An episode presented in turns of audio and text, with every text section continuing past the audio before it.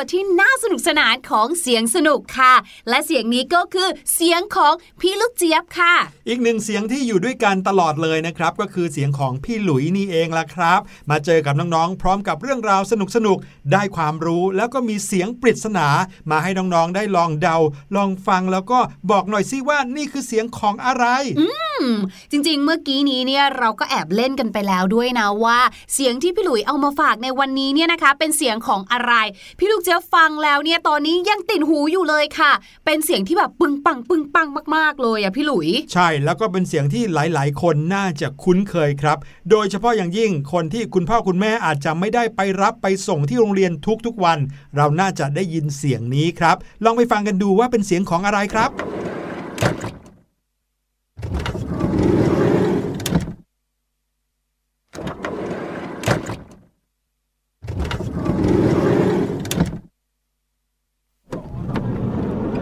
อะ เชื่อว่าน่าจะไม่ยากเกินไปนะครับ เดี๋ยวเราจะกลับมาเฉลยกัน แต่ว่าตอนนี้ครับพี่หลุยแล้วก็พี่ลูกเจี๊ยบภูมิใจสุดๆเลยนะครับ ที่จะพาน้องๆไปตะลุยเรื่องของขั้วโลกเหนือขั้วโลกใต้อีกแล้วโอ้โห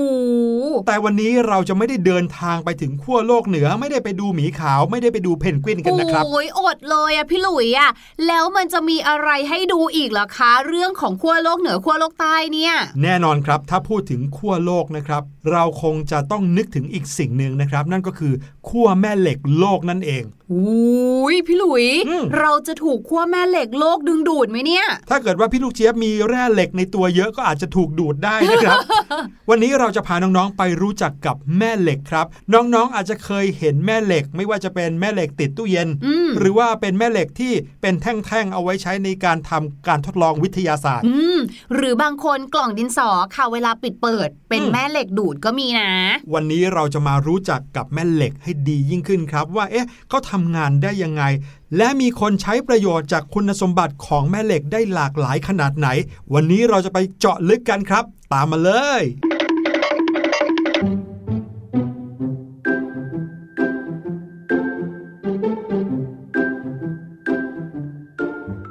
อย่างที่บอกนะ วันนี้เนี่ยเราจะมารู้จักกับแม่เหล็กอะอะไรแม่เหล็กคืออะไรครับ แม่เหล็กคือคงขายกล้วยปิ้งข้างบังอะอันนั้นแม่เล็กหรือเปล่า พี่ลูกเจี๊ยบครับค่ะเรากำลังพูดถึง แมกเนตหรือว่าแม่เหล็กครับ อ๋อ นึกว่าหมายถึงแม่เหล็กข้างบังอะ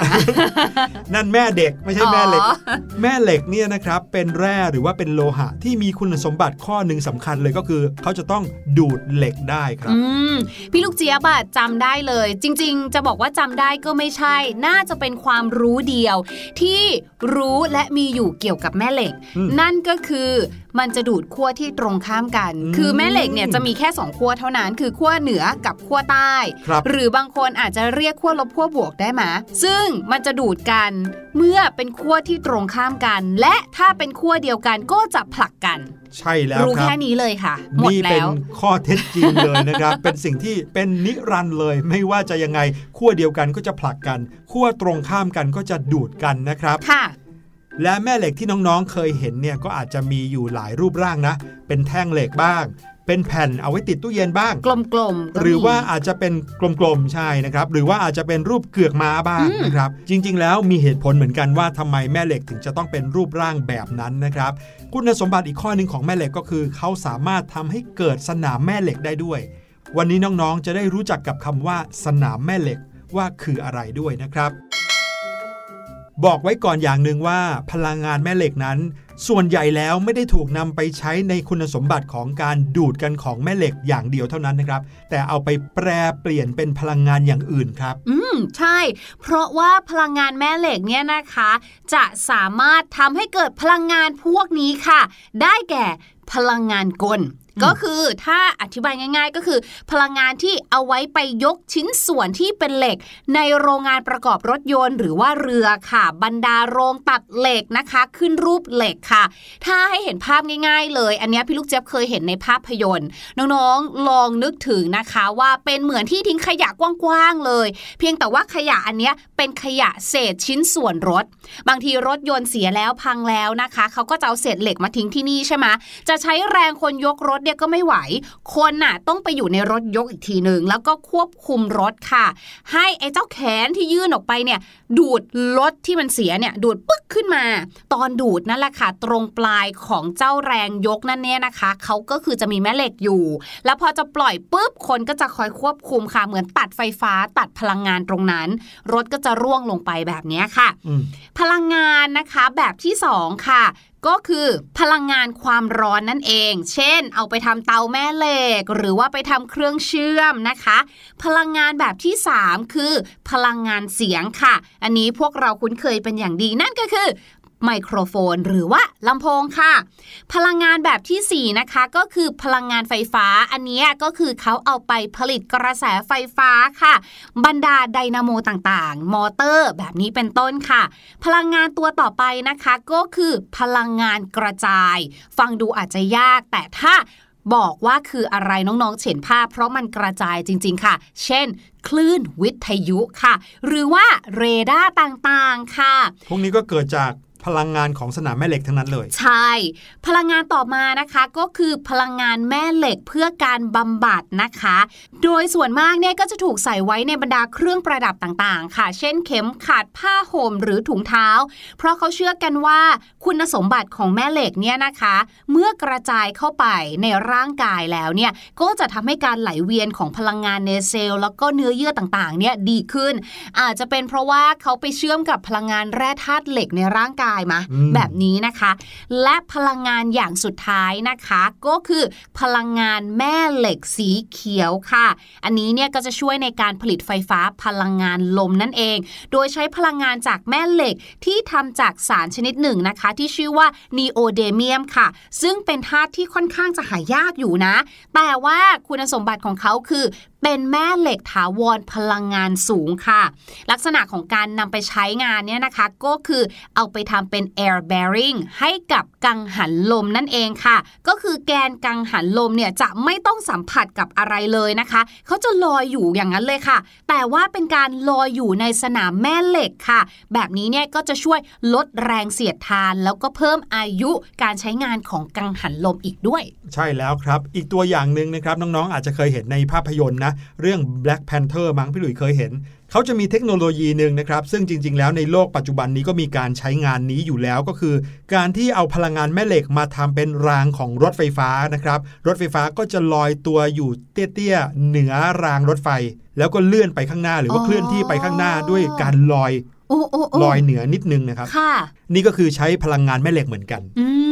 มทีนี้มองเล็กลงมานิดนึงนะครับ เกี่ยวกับคุณสมบัติของแม่เหล็กบ้างครับ ถ้าแขวนแท่งแม่เหล็กเอาไว้ให้เคลื่อนที่อย่างอิสระนะครับ เช่นสมมุติว่าน้องๆอาจจะมีแม่เหล็กแท่งหนึ่งนะครับแล้วก็เอาเชือกผูก แล้วก็ห้อยลงมาให้เขาเคลื่อนที่อย่างอิสระเนี่ยเมื่อแท่งเหล็กนี้หยุดนิ่งนะครับ สิ่งที่เกิดขึ้นก็คือ แท่งเหล็กนี้จะวางตัวตามแนวทิศเหนือทิศใต้ครับโดยที่ขั้วที่ชี้ไปทางทิศเหนือก็เรียกว่าขั้วเหนือ ส่วนขั้วที่ชี้ไปทางทิศใต้ เรียกว่าขั้วใต้ครับ คุณสมบัติของแม่เหล็กอีกข้อหนึ่งก็คือขั้วแม่เหล็กทั้งขั้วเหนือและขั้วใต้ จะดูดสารแม่เหล็กเสมอครับ ไม่ว่าเขาจะอยู่ที่ไหน อะไรอยู่รอบๆ ที่มีลักษณะเป็นเหล็ก เขาจะดูดเข้าหาหมดเลย และอย่างที่พี่ลูกเจี๊ยบบอกในตอนต้นก็คือขั้วแม่เหล็กที่เหมือนกันเมื่อเข้าใกล้กันแล้วจะเกิดแรงผลักกันครับ แต่ว่าถ้าเกิดเป็นขั้วต่างกันเมื่อเข้าใกล้กันแล้วก็จะเกิดแรงดูดกันอำนาจแรงดึงดูดจะมีมากที่สุดนะครับที่บริเวณขั้วทั้งสองของแม่เหล็กครับ และสิ่งนี้เนี่ยแหละครับ เลยเป็นที่มาของคำว่าสนามแม่เหล็กอืมพี่ลูกเจี๊ยบเคยได้ยินคำนี้ไหมเคยได้ยินค่ะ แล้วพี่ลูกเจี๊ยบก็เห็นภาพสนามฟุตบอลที่เต็มไปด้วยแม่เหล็กอืมเลยเรียกว่าสนามแม่เหล็กใช่ไหมไม่ใช่ครับ สนามแม่เหล็กเนี่ย ถ้าเกิดว่าเอามาให้ความหมายเลยนะ สนามแม่เหล็กก็หมายถึงพื้นที่ที่แม่เหล็กชิ้นหนึ่งเนี่ย จะมีแรงในการดูดครับ ลองสังเกตดูว่าถ้าเราวางแม่เหล็กไว้ 1 ชิ้นตรงกลางบ้านหรือว่าบนโต๊ะนะครับค่ะแล้วน้องๆเนี่ยเอาเหล็กสักหนึ่งชิ้น หรือแม่เหล็กชิ้นอื่นเนี่ยมาวางไว้ใกล้ค่ะๆยังไม่ต้องเอาไปดูดกันหรอกแค่วางไว้ในระยะห่างสักประมาณหนึ่งเนี่ย มันก็จะเกิดแรงดูดหรือแรงผลักแล้วค่ะตรงบริเวณนั้นแหละครับ ที่เรียกว่าสนามแม่เหล็กอืสนามแม่เหล็กก็คือพื้นที่ที่เหล็กมีอำนาจในการดูดหรือผลัก ที่เขายังมีแรงใช่ครับทำงานทำหน้าที่ของเขาอยู่ ใช่ ดังนั้นอืมถ้าเกิดว่าแม่เหล็กชิ้นนั้น มีแรงอ่อน สนามแม่เหล็กก็จะเล็กหรือว่าน้อยนะครับอ๋อแต่ถ้าเกิดว่าแม่เหล็กชิ้นนั้น มีแรงดึงดูด หรือว่ามีแรงของแม่เหล็กสูงมาก ก็จะทำให้สนามแม่เหล็กกว้างตามไปด้วย อืมแล้ว สนามแม่เหล็กเนี่ยค่ะ มันมันมีอยู่ตามธรรมชาติใช่ไหมคะ ใช่แล้วครับ มีอยู่ตามธรรมชาติของแม่เหล็กทุกชิ้น อืม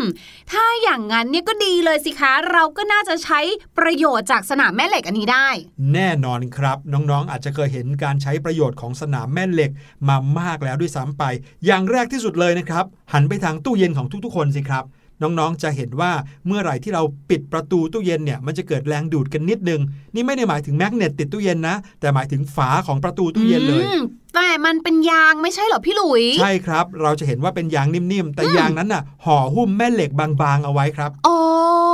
อมมีหน้าเหล่าเวลาที่เราปิดหรือเปิดตู้เย็นเนี่ยนะมักจะได้ยินเสียงดังฟึด ฟึบอย่างเงี้ยมนั่นคือการดูดของแรงแม่เหล็กที่ติดอยู่ที่ฝาของประตูตู้เย็นนั่นเองล่ะครับ และนอกจากนั้นนะคะ อย่างที่พี่ลูกเจี๊ยบได้บอกตอนแรกเลยค่ะว่าเรายังสามารถเจอเจ้าแม่เหล็กนี้นะคะ ที่กล่องดินสอของเรา หรือแม้กระทั่งฝากระเป๋านักเรียนของเรานั่นเองค่ะอืมประโยชน์ก็เหมือนกันกับตู้เย็นนั่นแหละค่ะก็คือ เพื่อที่จะให้บรรดาฝาต่างๆเนี่ยนะคะ ไม่ว่าจะเป็นฝากล่องดินสอ หรือฝากระเป๋าเนี่ย ติดกับตัวกล่องดินสอหรือตัวกระเป๋าของข้างในจะได้ไม่หล่นออกมาไง ใช่แล้วครับ แล้วก็ในตู้เก็บของหรือว่าตู้ในครัวของหลาย ๆ บ้านนะครับ ก็จะใช้ประโยชน์จากสนามแม่เหล็กนี้เหมือนกันนะครับ ก็คือเอาแม่เหล็กไปติดป้องกันไม่ให้ประตูกระแทกครับ แม่เหล็กจะถูกติดไว้กับผนังและที่ประตูที่ติดแม่เหล็กเอาไว้ เมื่อเราเปิดประตูแม่เหล็กที่ผนังก็จะดูดสารแม่เหล็กที่บานประตูเอาไว้ทำให้บานประตูไม่ปิดกระแทกเมื่อมีลมพัดนะครับ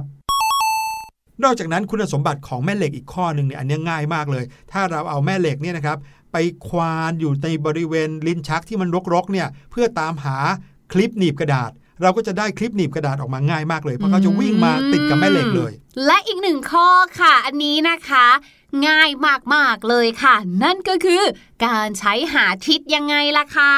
แม่เหล็กเนี่ยนะคะก็จะหันขั้วเหนือไปทางทิศเหนือ แล้วก็จะหันขั้วใต้ไปทางทิศใต้เสมอค่ะ ดังนั้นนะคะเราจึงสามารถใช้แม่เหล็กในการทำเข็มทิศได้ค่ะ ถูกต้องครับ นอกจากนั้นนะครับคุณสมบัติของสนามแม่เหล็กยังใช้เป็นส่วนประกอบในเครื่องใช้ไฟฟ้าหลายชนิดเลยนะครับ ไม่ว่าจะเป็นโทรศัพท์ เครื่องดูดฝุ่นโทรทัศน์อืมโดยเฉพาะโทรทัศน์ในสมัยโบราณนะโอ้โห มีแม่เหล็กก้อนเบลเลอร์เลยนะ ติดอยู่ที่หลอดภาพ และแม่เหล็กนะคะก็ยังเป็นส่วนประกอบของของเล่นหลายชนิดเลยแหละค่ะ ยกตัวอย่างเช่นนะคะ บางทีเนี่ยจะเป็นสมุดภาพวาดรูปเนี่ยใหญ่ ๆ เลยเหมือนเป็นฉาก แล้วก็จะมีตัวละครต่างๆ ซึ่งก็จะใช้เป็นแผ่นแม่เหล็กแบบบางค่ะ ให้เราเนี่ยไปแปะติดได้แล้วก็เล่านิทานได้ ใช่แล้วละครับ อีกอย่างหนึ่งที่พี่หลุยเห็นคุณพ่อของพี่หลุยใช้ประโยชน์บ่อยๆเลยนะครับ ก็คือ ไขควงครับค่ะไขควงบางชนิดเนี่ยตรงปลายจะเป็นแม่เหล็กครับ เวลาที่เราเอาไขควงไปไขตะปูหรือว่าไขน็อตที่อยู่ในซอกลึกๆเนี่ยนะครับ เมื่อไขได้ออกมาปุ๊บน็อตก็จะติดปลายไขควงออกมาเลย ทีนี้ค่ะพี่หลุย พี่ลูกเจี๊ยบอะมีเรื่องสงสัยอยู่หนึ่งเรื่องครับ ก็คือคำว่าขั้วโลกเหนือกับขั้วโลกใต้เนี่ย มันเกี่ยวข้องกับแม่เหล็กไหมคะ เกี่ยวข้องแน่นอนเลยล่ะครับพี่ลูกเจี๊ยบ เพราะในเมื่อเรารู้จักชื่อของเขานะครับว่าขั้วโลกอืมดังนั้นแปลว่า ที่ปลายสุดทางเหนือ หรือว่าปลายสุดทางใต้ของโลกใบนี้ก็จะต้องมีขั้วแม่เหล็กอยู่ตรงนั้นเหมือนกัน ใช่ แล้วก็เป็นเหตุผลที่ทำให้ทำไมแม่เหล็กถึงได้หันขั้วเหนือไปทางทิศเหนือเสมอ แล้วก็หันขั้วใต้ไปทางทิศใต้เสมอ นั่นก็เป็นเพราะว่าที่ขั้วโลกนั้นก็มีแรงแม่เหล็ก หรือว่ามีสนามแม่เหล็กอยู่เหมือนกันครับ แต่ว่าเป็นสนามแม่เหล็กขนาดใหญ่เลย ให้น้องๆคิดซะว่าโลกใบนี้คือแม่เหล็กหนึ่งก้อนนะครับ ที่ปลายฝั่งเหนือและปลายฝั่งใต้ก็จะต้องมีขั้วแม่เหล็กเหมือนกันใช่กับแท่งแม่เหล็กยาวขั้วเหนือเรียกขั้วโลกเหนือก็ต้องเป็นขั้วเหนือ ส่วนขั้วโลกใต้ก็ต้องเป็นขั้วใต้ ไม่งั้นจะเรียกแบบนี้ไปทำไมล่ะคะๆแอ๊ดแอ๊ด ผิดครับพี่ลูกเจี๊ยบเฮ้ยพี่หลุยชัวร์เปล่า ชัวร์แน่นอนครับ ไม่น่าเชื่อว่าเรื่องราวเป็นแบบนี้จริง ๆ นะครับ ที่ขั้วโลกเหนือจะมีพลังงานแม่เหล็กใต้อยู่ต่างหาก เฮ้ย ส่วนที่ขั้วโลกใต้จะมีพลังงานแม่เหล็กเหนืออยู่ครับ มัวแล้ว พี่หลุยเขาเรียกขั้วโลกเหนืออม กับขั้วโลกใต้ ไม่งั้นเขาจะเรียกชื่อนี้ไปทำไมแล้วอ่า น้องๆครับ พี่ลูกเจี๊ยบครับ ลองคิดตามพี่หลุยไปช้าๆนะครับ เมื่อตอนต้นเราบอกว่าขั้วแม่เหล็กที่เหมือนกันจะดูดกันหรือว่าผลักกันนะครับ ถ้าเหมือนกันก็จะผลักกันค่ะ ส่วนขั้วแม่เหล็กที่ดูดกันเนี่ย จะต้องเป็นขั้วที่ต่างกัน ตรงข้ามกันใช่ไหมครับใช่แล้วลองนึกภาพสิครับว่า เวลาที่เราถือแม่เหล็กอยู่โดยอิสระหนึ่งชิ้นทำไมเวลาที่แม่เหล็กนั้นนิ่งปุ๊บฝั่งขั้วเหนือของแม่เหล็กถึงได้หันไปทางทิศเหนือล่ะครับ อุ๊ย ก็แปลว่า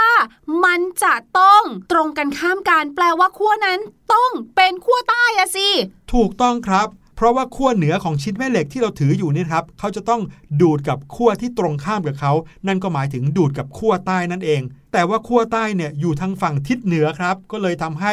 แม่เหล็กขั้วเหนือหันไปทางทิศเหนือเสมอเลยอ๋อเพราะว่าทิศเหนือนั้นมีสนามแม่เหล็กโลกที่เป็นขั้วใต้อยู่นั่นเองอืมและก็ตรงข้ามกันนะครับ ที่แม่เหล็กขั้วใต้หันไปทางทิศใต้เสมอ ก็เพราะว่าทางทิศใต้ ซึ่งหมายถึงขั้วโลกใต้เนี่ย มีพลังงานแม่เหล็กเหนืออยู่โอ้โหมันก็เลยดูดกันยังไงล่ะครับ มันช่างซับซ้อนอะไรเช่นนี้เนี่ย ไม่น่าเชื่อเลยนะคะว่าเรื่องที่ใกล้ตัวพวกเราเนี่ยอย่างแม่เหล็กเนี่ยจะมีเรื่องราวมหัศจรรย์ซ่อนอยู่ เรียกว่าทุกมุมของโลกเลยล่ะค่ะ เพราะว่าพลังสนามแม่เหล็กนั้นอยู่ทั่วโลกเลยนะคะครับเอาล่ะเดี๋ยวพาทุกคนนะคะ ไปพักฟังเพลงกันก่อนกับเพลงที่ชื่อว่าเป่ายิ่งฉุบ แล้วเดี๋ยวช่วงหน้ากลับมาฟังสำนวนดีๆ ที่ได้จากเพลงนี้กันค่ะ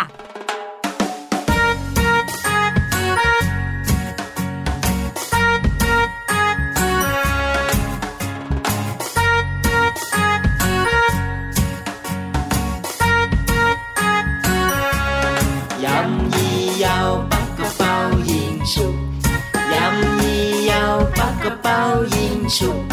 ยำยียาวปักกระเป๋ายิงชุบยำยี่ยาวปักกระเป๋ายิงชุบถ้าเธอออกคอนฉันจะออกกันไกล ไม่ต้องประหลาดใจ ฉันให้เธอชนะนะนะนะนะจะออกกันไกล ฉันจะออกกระดาษ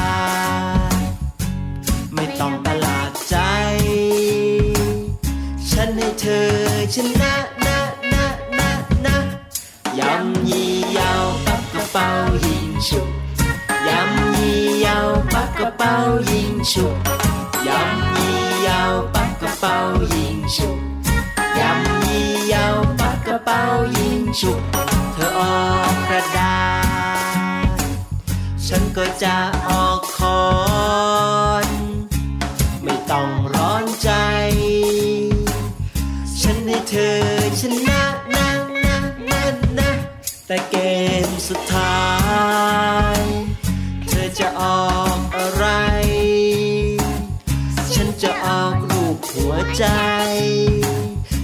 ความรัก ชนะนะนะนะนะยำยี่ยาวปักกระเป๋ายิงฉุกยำยี่ยาวปักกระเป๋ายิงฉุกยำยี่ยาวปักกระเป๋ายิงฉุกยำยี่ยาวปักกระเป๋ายิงฉุกฉุกฉุกฉุก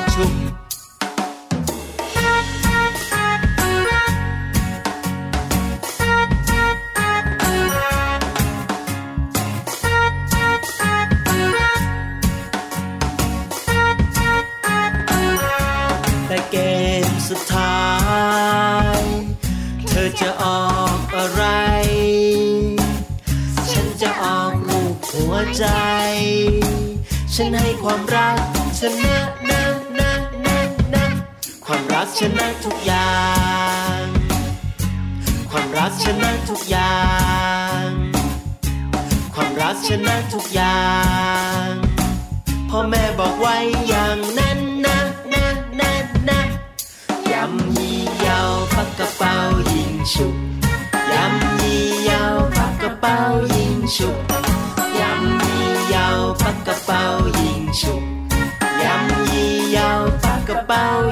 ยิ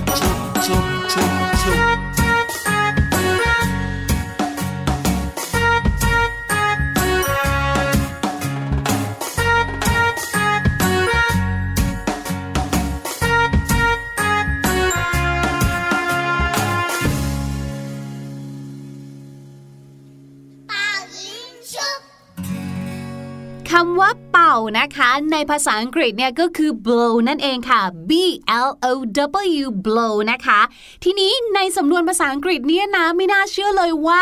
มีหลายสำนวนเลยค่ะ ที่มีการใช้คำว่า blow แต่มีความหมายอื่นๆ ที่ไม่ได้เกี่ยวข้องกับการเป่ากบ หรือการเป่าให้เกิดลมใดๆเลยค่ะอ้าวยกตัวอย่างเช่นสำนวนแรกค่ะ blow one's own trumpet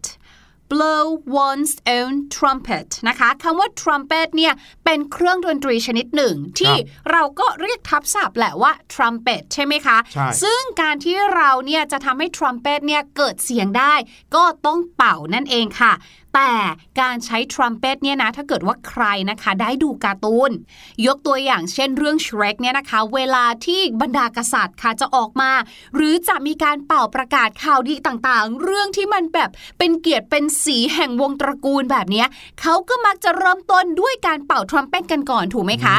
ดังนั้นสำนวน blow one's own trumpet เนี่ยจึงหมายถึงการประกาศยกย่องสรรเสริญตัวเองแบบ เหมือนแบบโฆษณาโอ้อวดตัวเอง หรือความสามารถของตัวเองแบบเนี้ยยอตัวเอง ถูกต้องเหมือนไม่มีใครที่จะแบบชมเชย เราก็ยกย่องเป่าแตรเพื่อประกาศเรื่องราวของตัวเองเองเลยนะคะครับยกตัวอย่างเช่นนะคะ มีคำกล่าว ในภาษาอังกฤษเขาเคยว่ากันเอาไว้นะคะ เขาบอกว่า a man who blows his own trumpet is not popular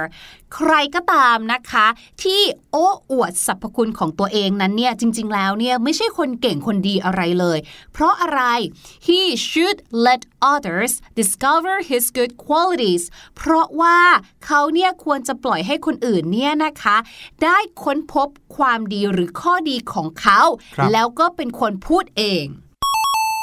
ขอบคุณพี่ลูกเจี๊ยบมาก ๆ ครับสำหรับสำนวนดีๆ ในวันนี้กับเพลงที่มีชื่อว่าเป่ายิงฉุบนะครับ ตอนนี้ได้เวลามาเฉลยเสียงปริศนากันแล้วล่ะครับ ไปฟังกันอีกสักรอบหนึ่งครับ